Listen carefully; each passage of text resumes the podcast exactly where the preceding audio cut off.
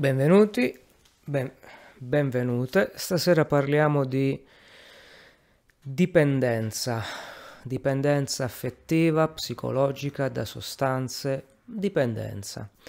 Mi è stato chiesto di, eh, se era possibile fare un video um, o un, un, audio, un training eh, autogeno per poter affrontare il problema delle dipendenze Uh, in realtà questo non è possibile, cioè ci sono delle tecniche di ipnosi per affrontare le dipendenze, ma devono essere personalizzate, cioè vanno cos- eh, costruite ad hoc per ogni soggetto.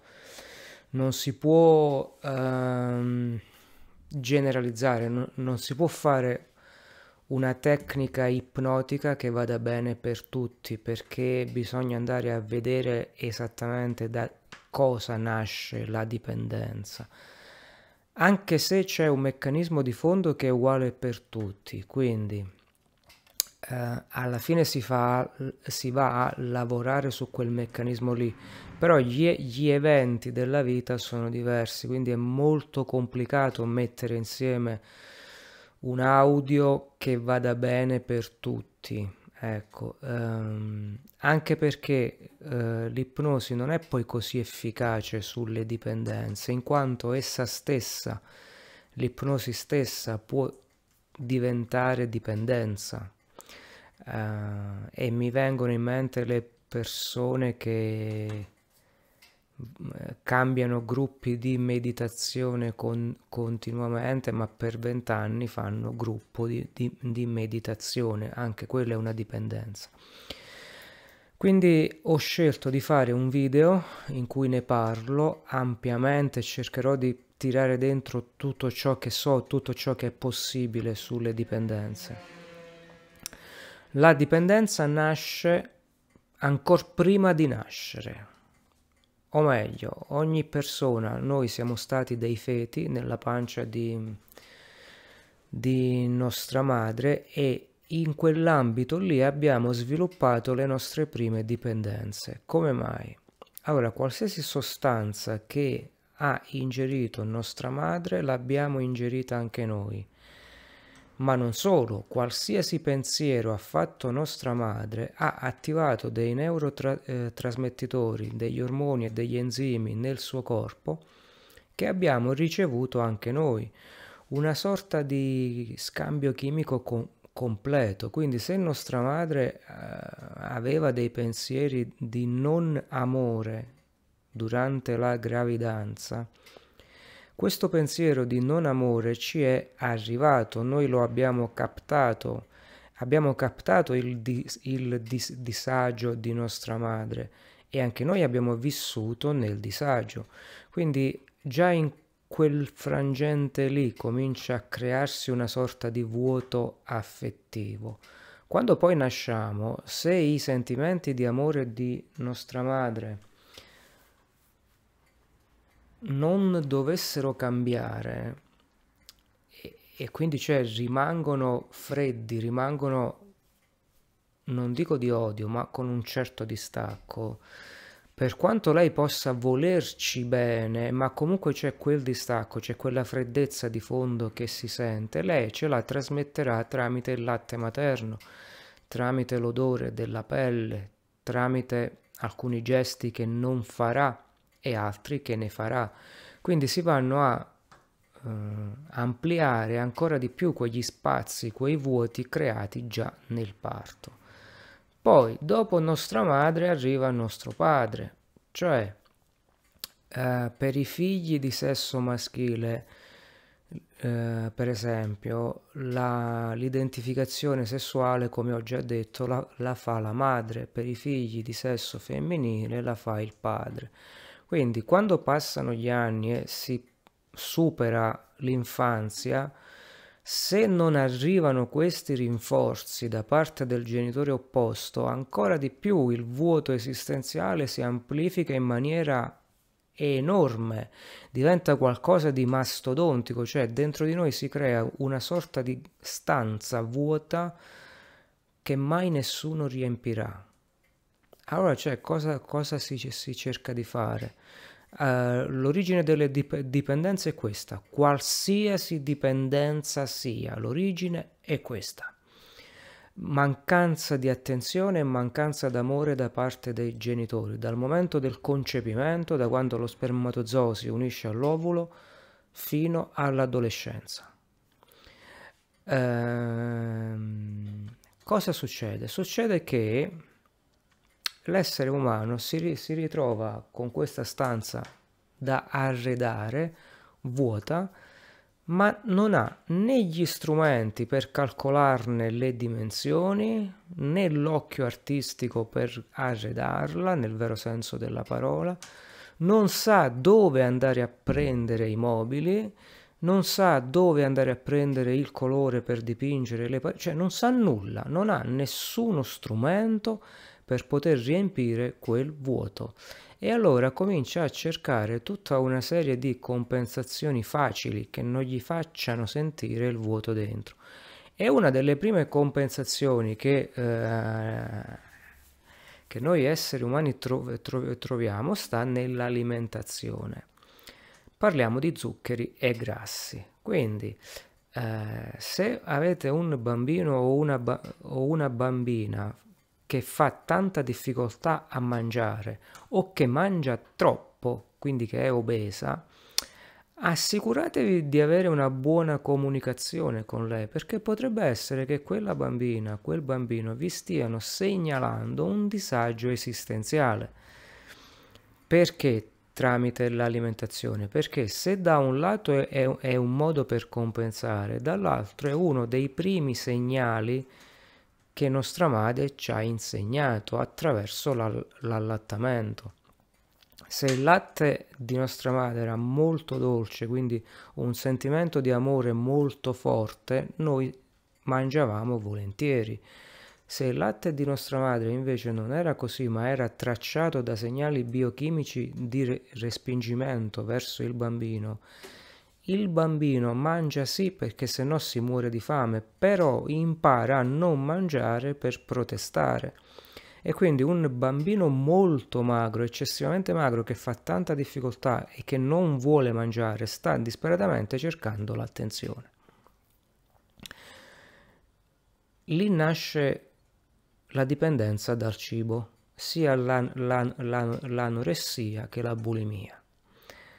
Uh, un'altra forma di dipendenza e di protesta contro le prime dipendenze, quindi è l'ammalarsi. Il bambino quando cerca attenzione molto spesso non sa che deve dire io sono qui perché non conosce il linguaggio verbale. Allora si ammala. E anche in questo caso bambini che si ammalano frequentemente, specie di riniti, raffreddori, influenze, eccetera, e che passano magicamente magari dopo che si rientra dalle ferie, oppure dopo che il papà gli ha fatto le coccole. Ecco, sono tutti segnali che bisogna prendere in considerazione e bisogna stare molto attenti a ciò. Passano gli anni, si arriva all'adolescenza, chi ha imparato le dipendenze alimentari ci, ci continuerà, diventerà una persona obesa, fortemente obesa oppure anoressica.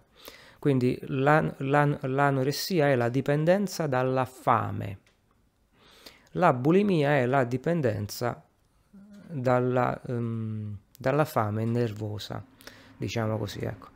Eh, anche le, pri- le, privazioni sono una forma di dipendenza.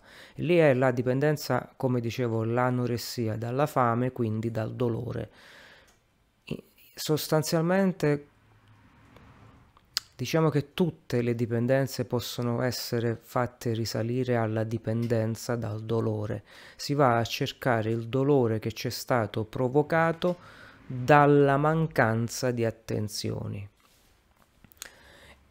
E lì nascono le peggiori dipendenze, perché poi noi abbiamo bisogno di essere accettati, abbiamo bisogno che qualcuno ci noti, che qualcuno ci rivolga le sue attenzioni, abbiamo bisogno di un gruppo, di una famiglia e quindi cosa facciamo? Andiamo a cercare i nostri simili, persone che magari hanno la nostra stessa dipendenza. E come lo facciamo? Leggendo il linguaggio del, del corpo. Ogni dipendenza ha un suo linguaggio del corpo. Eh, chi dipende dall'alcol cammina in una certa maniera, si muove in una certa maniera, chi dipende dalla cocaina cammina e si muove in un'altra maniera, chi dipende da qualsiasi altra droga, che sia il tabacco, che sia la mari- mari- marijuana, eccetera, eh, assume degli atteggiamenti specifici, indipendentemente dal, dal, fatto se la dipendenza è dannosa o meno per il corpo. Tipo, cioè la marijuana non esiste la dipendenza chimica da marijuana, esiste la dipendenza psicologica. Sono due cose completamente di, di, di, eh, diverse. E quasi tutte le dipendenze hanno una componente psicologica che supera il 90%. Per, per, per esempio, ehm, molti dicono di essere dipendenti dalla nicotina. Faccio cioè, un esempio che tutti possono conoscere. In realtà quanti fumatori si svegliano di notte per fumare? Pochissimi pochissimi. Soltanto le persone che si svegliano di notte, quindi c'è una interruzione del, del, del sonno per poter fumare, solo in quelle persone lì c'è una dipendenza fisica forte. Tutte le altre persone che riescono a mantenere più o meno bene una astinenza di 8 ore, quindi durante il, sonno, sono persone che non hanno dipendenza fisica, la dipendenza è soltanto psicologica. Eh, come se ne esce dalle dipendenze? Cioè, quindi, mm, mm, anzi, prima di uscire, cioè, si, si, capisce molto bene che la dipendenza è sop- soprattutto uh, un modo malsano per arredare quella stanza, per riempire quel vuoto. Si può dipendere dagli animali, qui entra in gioco la dipendenza affettiva dalle persone, si può dipendere dagli oggetti, si può dipendere dallo sport, si può dipendere da qualsiasi cosa. Qualsiasi cosa che viene ripetuta in maniera ossessiva è una dipendenza. Qualsiasi cosa. Eh, il gioco d'azzardo, mangiarsi le unghie, lavarsi le mani centomila volte al giorno. Cioè, eh, anche se vengono denominate manie, in realtà quelle sono delle dipendenze. Amare i gatti in maniera ostentata, troppo ostentata, è, un, è una dipendenza, è come a dire io sono qui, guardatemi, ho il gatto in mano, guardatemi. Oppure eh, amare in maniera folle, eh, qualsiasi altra cosa, cioè anche uno sport, cioè, mh, mm, c'è gente che, che, corre tanti di quei chilo, chilometri a rischio di procurarsi delle vere e proprie malattie ossee piuttosto che del metabolismo, quella è una dipendenza. Cioè tutto ciò che è fatto in maniera spropositata e per calmare un dolore esistenziale è una dipendenza. Come se ne esce? Allora, se ne esce con un atto di, di volontà molto forte. L'ipnosi può aiutare a far vedere più o meno come si potrebbe essere senza della dipendenza. Ti dà una visione, un film della vita senza della dipendenza, ma in realtà se non si capisce bene il meccanismo della dipendenza, se ne esce da una e si entra in un'altra. Gente che smette di fumare comincia a mangiare caramelle, smette di mangiare caramelle comincia ad andare in bici. Poi, poi magari ci va troppo in bici, si fa male, smette di andare in bici, comincia a giocare a carte compulsivamente al bar. Cioè, insomma, si attua tutto questo cerchio. Gente che va a meditare sette giorni su sette. Eh, la preghiera, pregare continuamente, anche quella è una forma di dipendenza da autoipnosi. L'autoipnosi può creare dipendenza se è fatta in maniera eccessiva. Uh,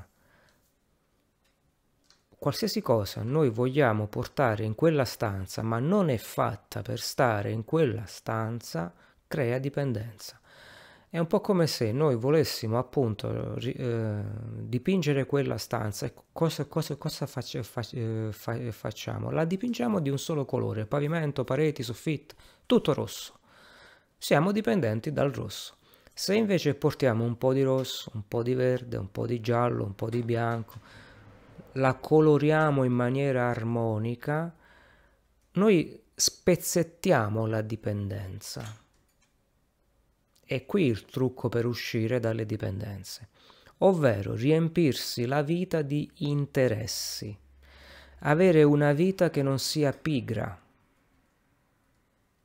perché la pigrizia è qualcosa di fortemente dannoso per chi è dipendente, va ad alimentargliele in maniera estrema, perché il dipendente non solo non ha gli strumenti per poter affrontare la sua dipendenza, ma poi non se li va manco a cercare.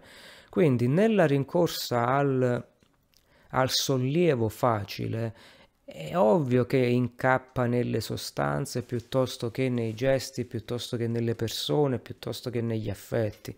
Invece coltivando più interessi che vadano a soddisfare la persona. È un po' come mettere dentro alla stanza tanti oggetti diversi, tanti colori diversi, tanti mobili diversi, tanti soprammobili diversi. Cioè non verrà mai come l'avrebbero dovuta arredare i nostri genitori, ok? Come avrebbero dovuto insegnarci ad arredarla, ok? Però qualcosa si fa, quindi cioè chi è dipendente deve avere la coscienza di osservare molto bene il mondo attorno a sé e prendere gli esempi positivi, non quelli simili a lui, perché quelli, dalle persone simili a lui non, non ha nulla da imparare se non rafforzamenti della dipendenza. Quindi deve prendere esempi di vita da persone totalmente all'opposto da lui. Le persone dip- dipendenti, dicevo, sono molto pigre sono per, per persone che si annoiano molto facilmente e sono persone che hanno bisogno di stimoli continui. Quindi devono cercarsi persone che possano aiutarli in questi stimoli. Quindi frequentare ambienti culturalmente più elevati di loro, in modo tale da avere un apprendimento co- costante, avere delle attenzioni culturali, quindi leggere dei libri, eh, cinema, convegni, tutto ciò che è formazione culturale, avere degli hobby artistici, avere degli hobby sportivi, una ferrea disciplina di vita nel lavoro, impegnarsi nel lavoro, far sì che, che il lavoro diventi un qualcosa che formi la rettitudine del cervello, perché una persona dipendente non ha una rettitudine cerebrale. I pensieri vanno e vengono, gli stati eh, di umore vanno su, vanno giù, c'è, c'è un casino che non si capisce niente. Il lavoro può dare e mettere un po' di ordine. Uh, l'impegno sociale. L'impegno sociale è essenziale per chi soffre di dipendenze, quindi aiutare gli altri dà amore. È una pompa d'amore pazzesca a aiutare gli altri. Quindi chi, chi soffre di dipendenza è inutile rinchiuderlo nelle comunità di recupero, è, è inutile che, che frequenta il gruppo degli alcolisti anonimi. Cioè quello è un reiterare, reiterare, reiterare, reiterare ci può andare per un periodo di tempo, ma poi quando ne è uscito deve assolutamente impegnarsi nel sociale o se ha una famiglia, il suo comportamento in famiglia deve assolutamente volgere verso l'amore, volgere verso il voler bene a chi gli sta intorno. In questa maniera avrà un ritorno di amore e che in un certo senso andranno a, andrà a riempire quella stanza, porterà un po' di luce in quella stanza lì. Ecco, eh, le dipendenze si affrontano in, quest- in questa maniera qui. Eh, serve disciplina, disciplina, volontà, voglia di farcela e rendersi conto che si ha bisogno di aiuto. Ma cos'è quell'aiuto di cui si ha bisogno? Non sono indicazioni di vita, non sono tu fai questo, tu fai quello. È esempi di disciplina. Amore è una cosa che io chiamo, e qui mi torna in mente un, per, un per, personaggio che è entrato come una meteora nella mia vita, eh, Salvatore Pal- Paladino.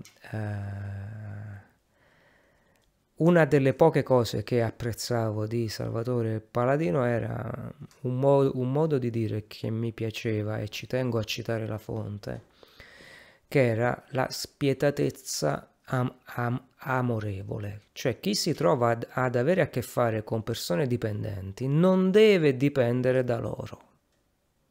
Cioè la persona dipendente non ha nessuna capacità decisionale è in balia delle emozioni. Quindi chi accudisce una persona dipendente deve sostituirsi al genitore mancante e deve in, in, un certo senso dare la rettitudine, dare la disciplina, dare le indicazioni di vita e, e dare tanto amore, tanto amore, ma non vuol dire eh, accondiscendere ai voleri del dipendente. No, se tu ti fai di eroina e non vuoi andare in comunità, io ti chiudo in stanza e tu non esci da lì, ti svuoto la stanza, non te ci metto neanche il letto e tu stai una, set- una settimana sequestrato dentro alla stanza finché non, non ti disintossichi. Quando te, te sei disintossicato e ti sei sbattuto di testa al, al muro nel, nel vero senso della parola, poi vai a fare volontariato sociale, vai a lavorare, insomma, trovi una qualsiasi associazione che faccia volontariato e vai a fare volontariato e vai ad aiutare le persone che veramente hanno bisogno, così vedi cosa vuol dire stare davvero male, non soltanto con il vuoto esistenziale, perché chi, chi sviluppa dipendenza è portato a pensare che al mondo ci, ci sia soltanto lui che, che, sta male. No, stiamo, stiamo male tutti.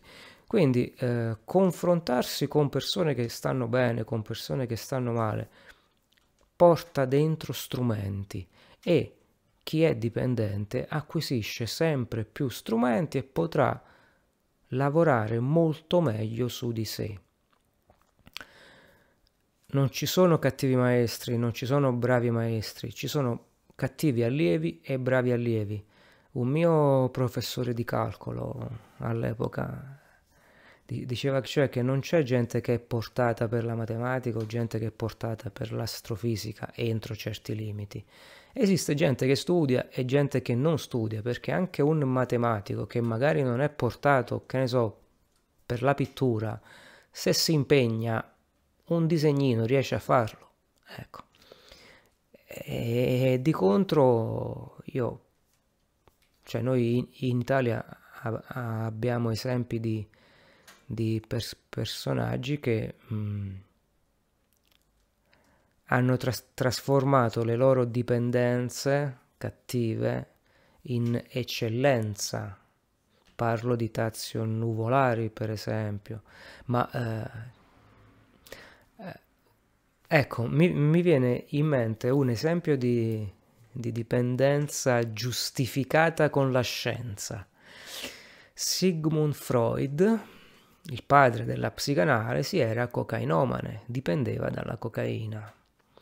E lui ha scritto tutta una serie di trattati in cui ha usato il suo sapere, per esempio l'interpretazione dei sogni, ha usato tutto il suo sapere per giustificare l'uso della cocaina. Ecco, il che è cioè, veramente, uh, come, come dice, uh, te fa cadere le braccia, ma non ti accorgi di ciò se studi Freud all'università, non ti accorgi di ciò se tu studi Freud nel, nella maniera classica, te ne accorgi se quando leggi Freud poi vai a mettere in pratica le cose che Freud scrive e ti accorgi che sono delle panzane. Ma se osservi un cocainomane, cazzo, fa le stesse cose che faceva Freud.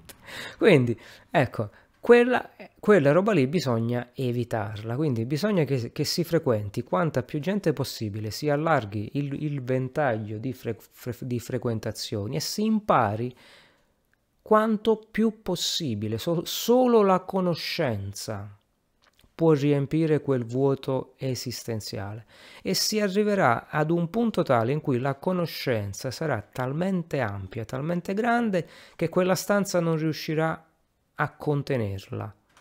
In quel mo- momento lì anche la voglia di conoscere passerà e si raggiungerà una sorta di pace con se stessi e si dirà ok, sta stanza ce l'ho.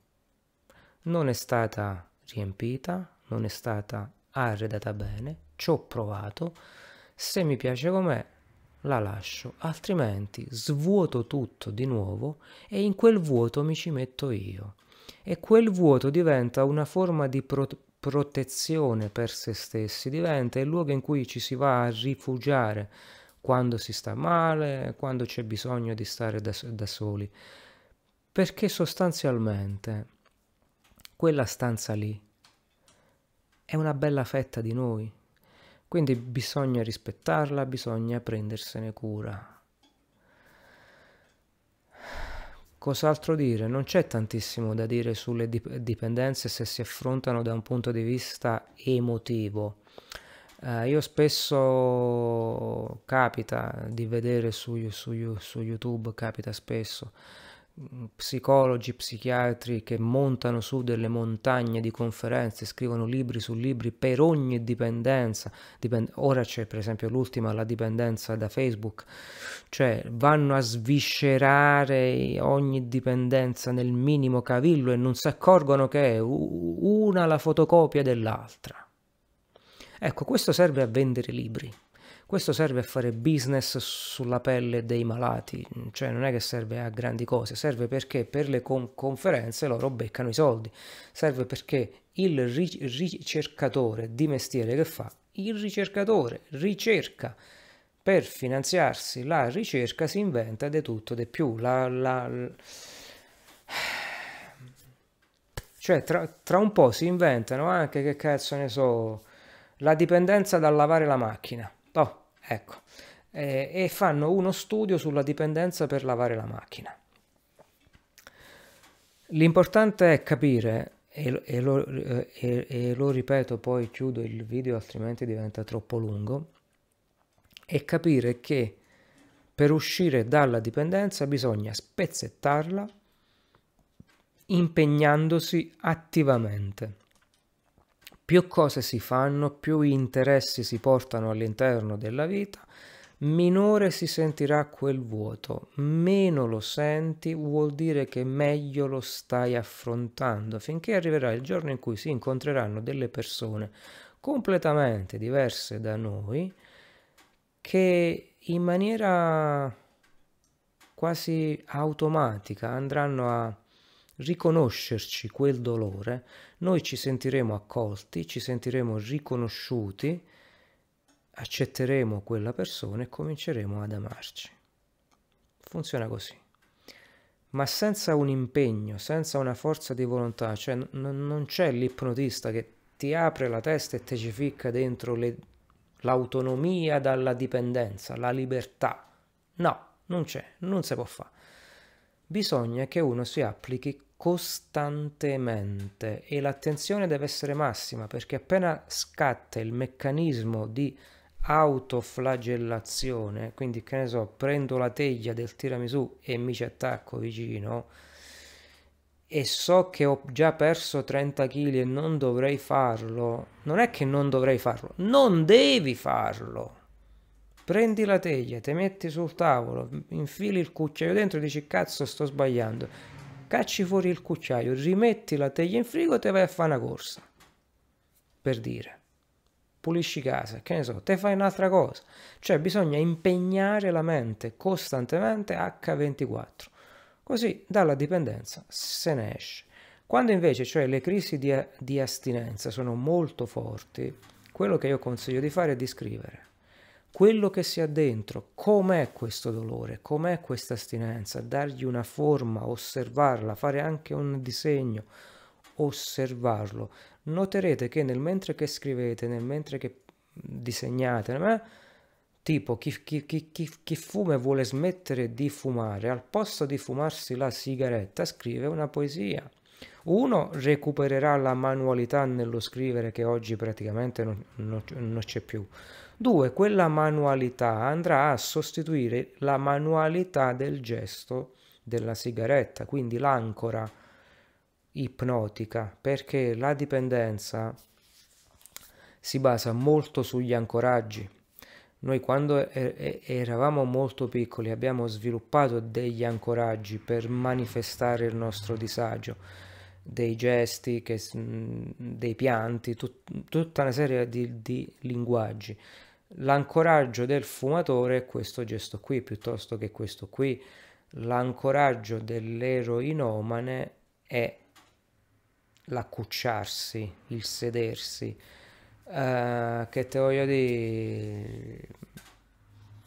Sono tantissimi ancoraggi. L'ancoraggio di chi gioca alle slot machine è l'udito, il rumore, il tin tin tin tin tin tin tin tin tin tin tin tin tin questo ritmo qui. Quello è l'ancoraggio, l'ancoraggio di chi sta molto sui social network è lo schermo che scorre via veloce. Quello è l'ancoraggio visivo, fum, fum, fum, fum, fum, fum, fum, fum, ok? Che fa diventare la dipendenza un pensiero ossessivo. Quindi spezzare queste ancore, toglierle, smontare il pensiero e occuparlo con altro che sia calmante, rilassante, tranquillizzante, fa superare la crisi d'astinenza piccola. Logico, se la crisi d'astinenza nel, caso dell'eroina è pesante, e allora lì veramente ci vuole la, la cella di isolamento nel vero senso della parola Ultima cosa che voglio dire, eh, poi chiudo. Se siete una donna che ha un familiare con problemi di astinenza, vi consiglio fortemente di, di trascinare in questo salvataggio una figura maschile o comunque una, un'altra donna che ha una parte maschile molto forte perché appunto serve disciplina nella risoluzione delle dipendenze, non serve la, l'accomodamento. Ecco, quello far, farebbe ancora più male. Stai male? Ok, ci vuole una certa spietatezza. Bisogna avere sangue freddo per affrontare chi soffre di dipendenza. Chi invece ha la dipendenza deve essere spietato verso se stesso deve essere spietato verso la dipendenza, deve essere uh, cattivo nel vero senso del, della parola, cattivo verso i pensieri di dolore che vengono, cioè bisogna sfruttare lo stesso meccanismo logico che ci porta alla dipendenza. Quindi cercare non un solo appagamento facile, ma tanti, tanti in modo tale da essere, tra virgolette, dipendenti da tante cose. Quando si è dipendenti da tante cose vuol dire che si ha una vita piena. Quindi cioè la dipendenza non è soltanto una sola cosa nel tentativo di riempire la, la, la, la stanza, ma tante cose. Detto ciò, io vi ringrazio per avermi ascoltato. Uh, siccome che da oggi hanno approvato la legge sul copyright, uh, Devo dire che questo video è coperto da copyright, quindi è di mia proprietà e ogni divulgazione non autorizzata da me e da YouTube è perseguibile penalmente. Se mi volete seguire nel, nel mio gruppo Facebook, che metterò in descrizione, e se avete domande, suggerimenti da fare, lasciatemi un commento uh, in basso mettetemi un like e soprattutto condividete questo video. Grazie, namaste.